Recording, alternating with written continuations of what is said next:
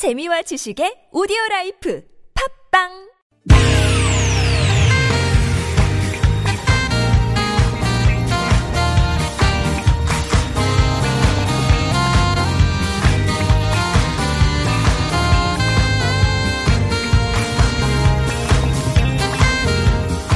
이유가 뭐지? 도대체 뭐 때문에? 세상 만사 궁금한 이야기들을 꼼꼼하게 살펴봅니다. 최진봉의 왜?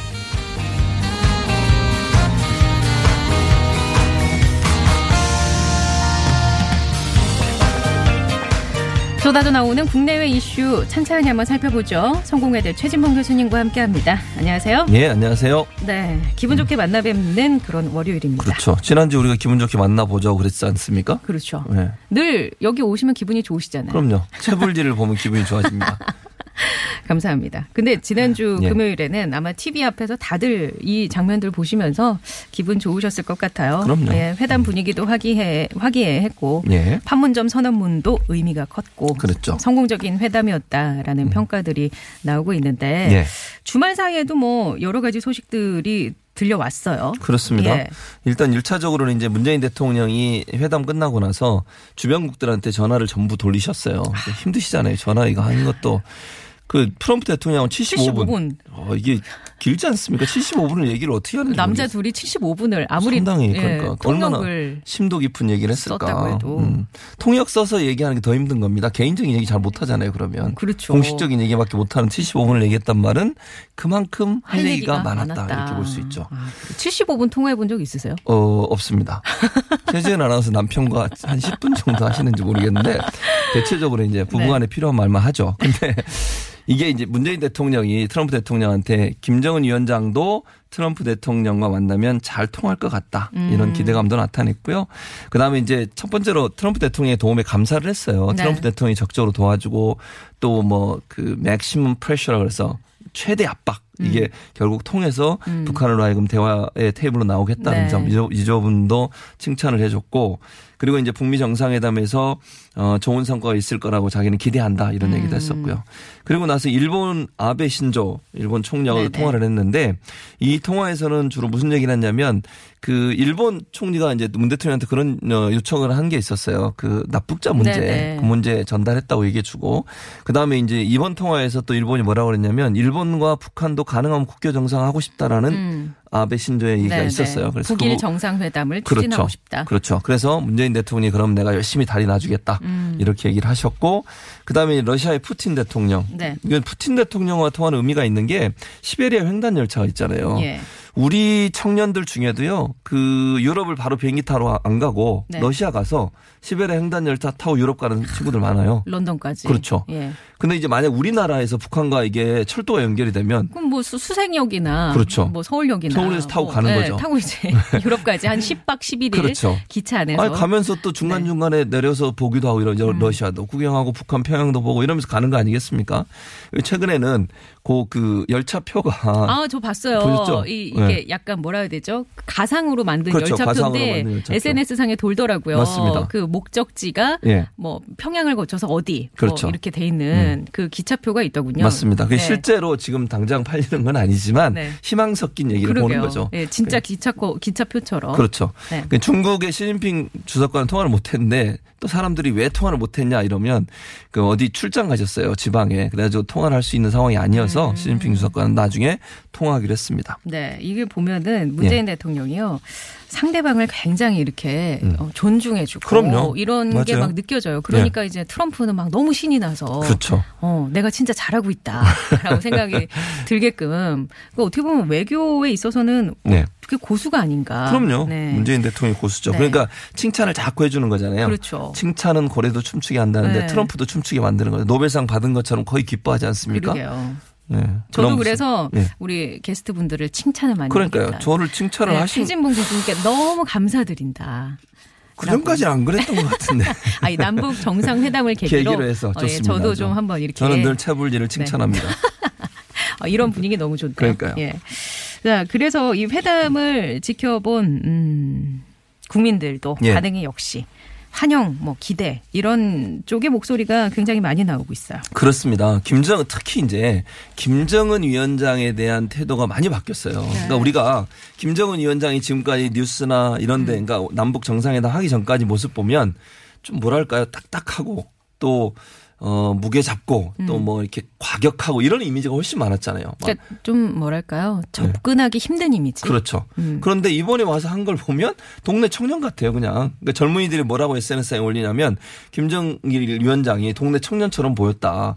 뭐 농담도 너무 잘하잖아요. 그 평양 냉면에 대해서도 뭐 이거 멀리 가, 갖고 왔다 그러면 안 되겠구만 이러면서 예를 한다면 제가 이게 잘 성대묘사가 잘 안 돼가지고 예를 들면 네. 그런 말을 한다거나 또는 뭐 이제부터는 아침잠 설칠 일 없으실 겁니다. 이런 음, 농담을 그렇죠. 던진다거나 네. 이런 모습을 보면 김정은 위원장이 지금까지 갖고 있었던 그런 여러 가지 그, 그 뭐랄까 왜곡된 이미지랄까요. 음. 그런 부분들이 많이 해결되는 또 풀리는 그런 계기가 됐고 또 젊은이들 사이에서는 김정은 위원장에 대한 어떤 그 패러디나 이런 영상물도 오. 많이 만들어내고 그런 거 좀 소개해 주세요. 네. SNS 상에서 요새 그런 패러디가 쏟아진다는데 어떤 것들이 하나. 패러디 설명이 될까요? 네. 이런 패러디가 이렇게 문재인 대통령, 그러니까 김정일 국방위원장 두 사람이 김정은. 김정은 네. 국방위원장 두 사람이 통화하는 이런 패러디가 있어요. 예. 김정은 위원장이 전화하는 거죠. 그 문재인 대통령 형님 제가 오늘 점심 쏘겠습니다. 그러니까 김- 문재인 대통령이 아니야 아니야 내가 쏠 거야. 동생 내가 쏠게. 너는 이제 쏘지, 쏘지 마. 마. 어, 이런 얘기를 한 거죠. 그러니까 아. 점심을 얘기하는 건지 아니면 네. 진짜 미사일을 얘기하는지 모르겠지만 저도 이거 그런- 몰랐다가 네. 허리케인 라디오에서 이걸 얘기하시더라고요. 예. 아, 빵 터졌습니다. 그러니까요. 네. 더 이상 쏘면 안 됩니다. 그렇죠. 쏘는 거는 문재인 대통령이 쏘시는 걸로 그렇게 합의를 보면 좋을 것 같고요. 네. 그 다음에 배달의 민족 기억나시죠? 그 패러디 배달의 민족 있었어요. 네. 우리가? 어떤 민족입니까? 이건 뭐 특정 회사를 제가 홍보하려고 하는. 게 아니고요. 김정은 위원장이 그 오토바이 헬멧 쓰고 평양냉면을 평냉면을 배달 하는 그 장면이 또 엄청나게 SNS에 떠돌았습니다. 아, 이거 아마 근데 제가 봤을 때 김정은 위원장도 다 볼 것 같아요. 그럼요, 다 봐요. 안, 우리나라 남한에서는 이러고 어, 있구만. 그럼요. 아니 본인도 와서 그 얘기 안 했어요. 그 뭐 평양에서 무슨 아 그러니까 정상회담에서 음. 누가 참석하고 어떤 음식을 먹을지 남한에서 궁금해하셨는데 하면서 얘기를 했잖아요. 이미 알고 있다는 거예요. 우리가 이거 방송하는 것도 들을 줄 몰라요. 아. 그러게요. 아무튼 재밌습니다. 음. 그러니까요. 이렇게 보면은 뭔가 어 이- 이렇게 어 전쟁 이후에 분단됐던 국가 하면 굉장히 오래되고 예. 우리랑은 좀 상관없을 것 같은 영역이었는데 맞아요.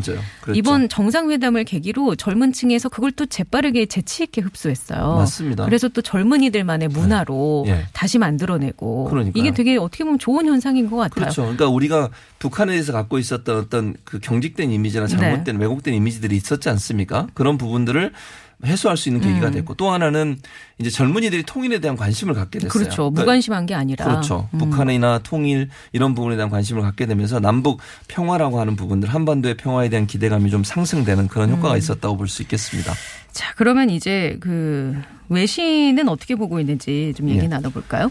외신은 대체적으로 환영하는 분위기가 많고요. 예. 이제 그 미국 외신들 중에 미국 언론들 중에 뭐 대표적인 게 월, 월스트리트 저널인데 이제 한 가지 여러분한테 설명을 해드릴 게 월스트리트 저널은 소유주가 누군지 혹시 아세요? 최지은 아나운서? 트럼프인가요? 아니 트럼프 아니고요. 네. 루퍼트 머독입니다. 아, 언론 재벌. 네, 언론 재벌 루퍼트 네. 머독이 루퍼트 머독이 갖고 있는 미국의 방송사가 폭스 뉴스입니다. 네, 네. 그 폭스 뉴스는 잘 아시는 것처럼 미국의 공화당 지지를 하고 가장 네. 보수적인 매체죠. 음. 그러니까 루퍼트 머독이 월스트리트 저널을 소유하고 있거든요. 예. 그러니까 월스트리트 저널이 가장 혹평을 했어요. 아. 그러니까 예를 들면 비핵화에 대한 구체적인 꼭 거의 자유한국당 수준으로 얘기를 하셨는데 아직 비핵화에 대한 구체적인 내용이 없어서 이건 아직 뭐 이렇게 샴페인을 터트리기 이르다 뭐 이런 음. 표현을 썼고요. 물론 뉴욕 타임즈도 어 기대와 우려가 함께 있다 이런 얘기를 썼습니다. 예. 무슨 말이냐면 북미 정상회담을 통해서 구체적으로 어 비핵화에 대한 어떤 로드맵이라든지 아니면 절차가 명확하게 밝혀지지 않은 상태에서는 아직까지는 미완의 완성이다 음. 이런 얘기들이 많았고 그러나 이제 다른 언론들은 대부분의 외신들은 어 기대감을 많이 표현하는 그런 기사들이 많았습니다. 그래서 뉴욕 타임즈도 기본적으로는 어 평화 협정에 대한 기대감 또 기대 이상의 성과가 있었다는 부분들이 뭐 영국이나 아니면 외신들 그 서방 서방 외신들은 대체로 그런 어 기사들이 많았고요. 네. 그래서 월스트리트 저널하고 어, 대충 와- 뉴욕 타임즈는 반반인 것 같아요. 음. 그 어, 내용들을 보면 그런 내용들이 주로 어, 보도가 됐습니다. 그 외신이 남북 정상회담을 보는 스탠스는 그럴 수 있다고 봅니다. 왜냐하면 그들은 당사자가 아니기 때문에 음. 그렇죠. 뭐 맞습니다. 기계적으로 균형을 맞추려고 할 수도 있고 예.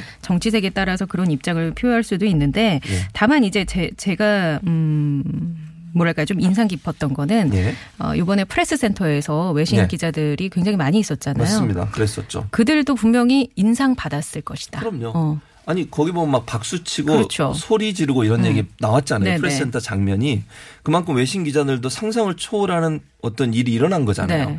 기대 이상의 성과가 있었던 건 분명해 보여요. 그렇죠. 우리 언론사 기자들 중에 몇 분은 막 눈물까지 네. 흘리는 걸 제가 봤거든요. 네. 그러니까 얼마나 감격스러우면 그렇죠. 그러겠습니까? 음. 남북의 정상이 만나서 또 북한으로 월경했다가 다시 넘어오는 음. 장면, 또 서로 사진 찍고 서로가 서로를 존중하는 모습, 배려하는 모습을 보면서 아, 남북 간이 그렇게 우리가 오랫동안 대결의 구도, 특히 이제 9년 동안 이명박 박근혜 정부 9년 동안 너무 대결적 양상으로 보이다가 그게 이제 계속 그 위험성이랄 까요? 한반도의 어떤 잠재적으로 내재돼 있었죠. 예, 그건 그게- 언제 터져 나올지 모르는. 그리고 또 에스켈레이트 그러니까 계속 증가했잖아요. 그렇죠. 예. 그런데 그게 일순간에 해소되는 듯한 그런 음. 모습을 보면서 국민들도 그렇고 기자들도 감동을 많이 받은 것으로 생각이 네, 됩니다. 네, 맞습니다. 예.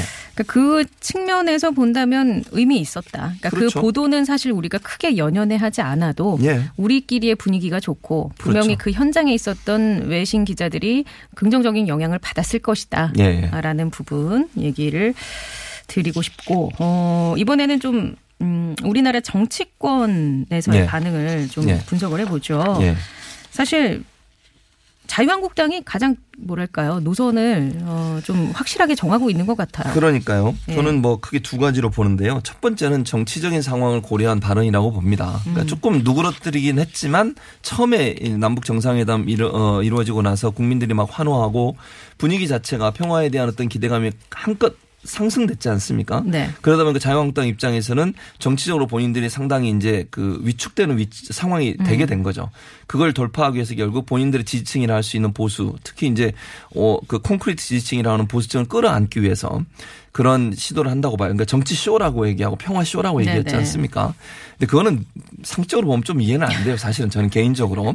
아니 이게 쇼가 아니잖아요. 무슨 그렇죠. 김정은 위원장하고 문재인 대통령하고 악수하시고 저렇게 왔다 갔다 하는 것이 쇼라고 얘기해 버리면 음. 네. 그건 정말 얼마나 많은 국민들이 거기에 동의할 수 있을까 하는 부분에서 아쉬움이 있어요. 좀 예. 그러니까 정치적 이유 때문에 그렇게 했다는 건 이해는 되지만 저는 이제 만약에 자유한국당은 보수층이 본인들의 지지층을 넓히려면요 칭찬할 건 하고 그렇죠. 그리고 비판을 해야 되는 거거든요. 그러니까 예를 들면 이번 회담이 가져온 긍정적인 면도 있지만 그래도 우리가 좀 긴장하고 아직까지는 긴장을 늦추면 안 된다. 음. 이러이러한 부분에 있어서는 우리가 좀 조심할 필요가 있다. 음. 이렇게 얘기하면 제가 볼 때 거기에 공, 그렇죠. 공감하고 이럴 수 있는 사람 많지 않겠어요? 상식적인 그런 수준인 거죠. 그렇죠. 예. 건강한 비판 네. 뭐 이런 게 있, 다고 하면 그런데 이걸 그냥 평화 쇼 이렇게 얘기해 버리면 모든 걸 하나도 인정을 안 하는 게 되지 않습니까? 그런. 부분은 약간 좀 아쉬운 부분이라는 생각이 듭니다. 그래서 자유한국당 내부에서도 예. 홍준표 홍준표 대표의 그런 발언을 두고 예. 어, 좀 비판을 가하는 의원들이 있더군요. 역풍을 오히려 막고 있다라는 그렇죠. 맞습니다. 보도도 있고요. 네. 또 아시는 것처럼 나경원 의원은 그 SNS 글 하나 잘못 올렸다가 또 문- 문매를 당했지 그렇죠. 않습니까? 예. 그래서 또 수정을 했죠, 자기가. 음. 근데 그게, 그게 국민의 민심이거든요. 근데 민심을 거스리는 건 정치가 아닙니다. 정치는 민심을 잘 반영하고 민심이 요구하는 것을 제대로 실현하고 제도를 만들고 법을 만들어서 그게 실현될 수 있도록 하는 역할을 하는 것이 정치인데 네. 그 정치가 도리어 민심에 이반되고 아니면 민심을 거부하고 이런 식으로 가게 되면 결국 정치권으로부터 외면을 당할 수밖에 없는 음. 구조가 되겠죠. 그래요. 그래서 그 판문점 선언문이 나왔잖아요. 예, 그랬죠. 다음 단계가 국회 비준을 맞습니다. 해야 한다라는 예. 얘기가 나오던데 일단 이 국회 비준 얘기가 나오는 건 왜 그런 건가요? 왜냐면요 이런 거죠. 지금까지 우리가 남북 정상회담을 하고 지속적이 안, 지속이 안 됐던 이유가 뭐겠습니까? 정권이 바뀌어서 그래요. 그렇죠. 일관성이. 없어졌으니까. 그런데 국회 비준을 받아놓으면 이게 국회도 인정한 거잖아요. 그러면 일관성 있게 추진해 갈 수 있는 법적 토대가 되는 겁니다. 네. 지금까지는 국회 비준을 안 받아놓으니까 정권이 바뀌면 그냥 폐기해 버리는 거예요. 음. 무시해 버리고 예. 따를 이유도 없다고 생각해 버리고. 그러니까 새로운 정부가 들어서면 그 정부가 자기가 하고 싶은 대로 또 하게 되는 거죠. 그럼 처음부터 다시 시작해야 되는 거예요. 그러니까 문재인 정부 입장에서는 문재인 정부가 끝나도 계속 남북 관리- 관계의 개선은 계속돼야 되는 거 아니겠습니까? 그렇죠. 그런 차원에서 본다면 국회까지도 인준을 해줘서 정말 모든 국민의 마음이 하나로 모아졌다는 걸 증명하기도 하고 또 법적으로 제도적으로 보장된 어떤 틀을 갖게 되면 음. 앞으로 남북 관계 개선에 지속적인 발전이 있을 거로 기대를 하는 겁니다. 그런 차원에서 그다음에 이제 두 번째는 뭐냐면 이제 남북 경협에 관련해서 만약 경협은 아직까지 하진 않지만 네네. 도로 건설이나 철도 건설 같은 걸 하게 되잖아요. 그럼 돈이 들어가지 않습니까? 그렇죠. 럼 국가 예산이 들어가야 돼요. 네. 근데 국회 비준이나 인준을 받아야 되거든요. 그거는 음. 그런 차원에서 본다면 이번 판문점 선언을 인준해 주고 비준해 주면 나중에 여기에 관련된 돈을 우리가 어, 추경 예산을 편성하거나 예산이 더 많이 필요하게 되면 국회 인준을 받는데 훨씬 수월해지겠죠. 그 단계 자체를 하나 생략하고 갈수 있으니까요. 예. 그러니까 그런 차원에서 보면 정책의 일관성 첫 번째, 두 번째는 어, 남북 관계 개선을 위해서 필요한 자금을 국회 비준을 받는데 훨씬 더 수월하게 받을 수 있는 그런 상황이 되기 때문에 네. 국회 비준을 받는 게 필요한 상황이라고 볼 수 있겠죠. 근데 대치 정국이라서요. 예. 이게 가능할지요? 지금 숫자적으로 보면 가능해요. 무슨 말이냐면 자유한국당을 제외하고 나머지 네. 정당들은 대체적으로 긍정적으로 찬성하는. 찬성하고 있거든요. 예. 그래서 숫자적으로 보면 왜냐하면 어 국회 과반 이상 출석에 과반 이상 찬성이면 통과가 돼요. 네. 음. 그러니까 문제는 없어요. 그러나 이제 자유한, 자유한국당이 반대를 하고 있어서 청와대나 민주당 입장에서는 정치적 사안을 고려할 수밖에 없죠. 왜냐하면 이게 정쟁거리가 되면 또 안 되잖아요. 음. 그렇죠. 이게 분위기 좋게 가서 정말 잘 음. 통과가 되면 좋은데 자유한국당이 이걸 정쟁거리로 삼고 정치적으로 막 공격을 하고 이래버리면 원래 남북 관계 개선 판문점 선언의 좋은 의미가 퇴색될 수 그렇죠. 있고 정치적 논쟁거리가 될 수 있어서 이 부분은 어, 여론이 어떻게 움직이는가 중요할 것 같아요. 우리 국민들이 정말 자유한국당한테 음. 목소리를 그런- 하나로 네, 모아서. 모아서 네. 이게 필요하다는 걸 강력하게 요청을 하면 제가 볼 때 자유한국당도 어쩔 수 없이 받아들일 수밖에 없는 상황이 되지 않을까 이런 생각이 듭니다. 그래요. 그리고 그 미국 측에서는 북미 정상회담이 좀 앞당겨질 수도 예, 있다라는 맞습니다. 입장을 내놨는데 네.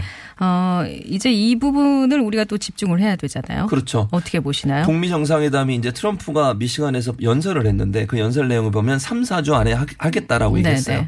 그럼 이제 어젠가 그제 그 얘기를 했거든요. 3, 4주 아니면 5월 달 아니잖아요. 그렇죠. 5월, 6월 초, 5월 말, 6월 초까지 얘기됐다가 그래서 5월 말 안에 아마 이루어질 것 같고요.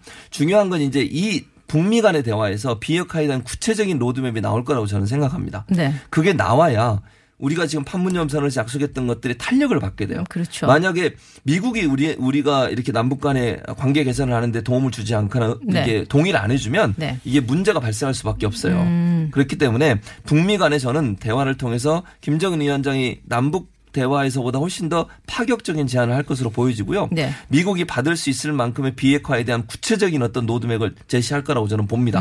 저는 그렇게 생각해요. 음. 예. 그러면 트럼프 대통령이 그걸 받아들이는 과정을 통해서 미국과 북한 간의 국교 정상화가 이루어질 수 있고 그리고 종전선언이 이루어지게 되잖아요. 음. 네. 그리고 나면 평화협정을 체결하고 네. 북미 또는 북한, 미국, 우리나라, 중국 정도가 참여하는 그리고 나면 이제 남북 경협까지도 음. 이제 발전돼 갈 수 있는 네네. 가능성이 있다고 보여집니다.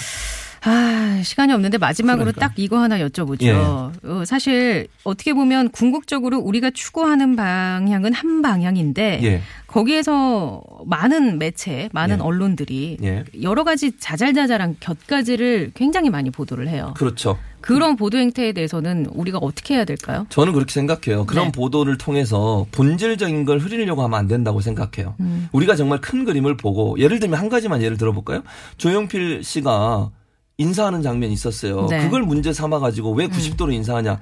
이거는 중요한 이슈는 아니잖아요, 사실은. 네네. 그분이 개인적으로 평소에 그렇게 인사하고 다니신다잖아요. 네. 음. 그런데 그게 무슨 뭐 굴욕 외교고 이런 식으로 몰고 가버리면 원래 남북 회담에서 남북 정상회담에서 이루어낸 많은 성과가 퇴색되게 되는 거죠. 그렇죠. 그래서 그런 지금 지적하신 네. 것처럼 본질이 아니고 판문점 선언에 들어있는 아주 중요한 남북 간의 평화에 대한 어떤 정착에 대한 것이 아니라고 하면 그런 문제 가지고 시비를 걸거나 아니면 발목을 잡으려고 하는 행위를 하지 않았으면 좋겠어요. 그러게요. 저도 이제 같은 언론계에 있지만 가십성 기사라든지 네. 그렇죠. 그러니까 그냥 우리가 가볍게 옐로우 저널리즘처럼 보고 넘어갈 것들 예. 혹은 미리 너무 본인들이 예단하거나 예. 추측하는 기사는 좀 자제하는 것이. 어떤가라는 생각이 된다고 저는 생각합니다. 예, 좀 TBS처럼. 이렇게 공정하게 보도를 해야죠. 자, 오늘 성공회대 최진봉 교수님과 함께 얘기 나눠봤습니다. 어, 시간 관계상. 저희 그러니까요. 오늘 노래도 못 듣고 시간이 계속했어요. 부족해요, 늘. 예. PD님. 뭐. 늘 감사합니다. 예. 예. 감사합니다. 저 가는 건가요? 예, 멀리 가셔야 되잖아요. 알겠습니다. 예. 그만 들어와 보겠습니다. 다음 주에 만나 뵐게요. 고맙습니다. 네, 감사합니다.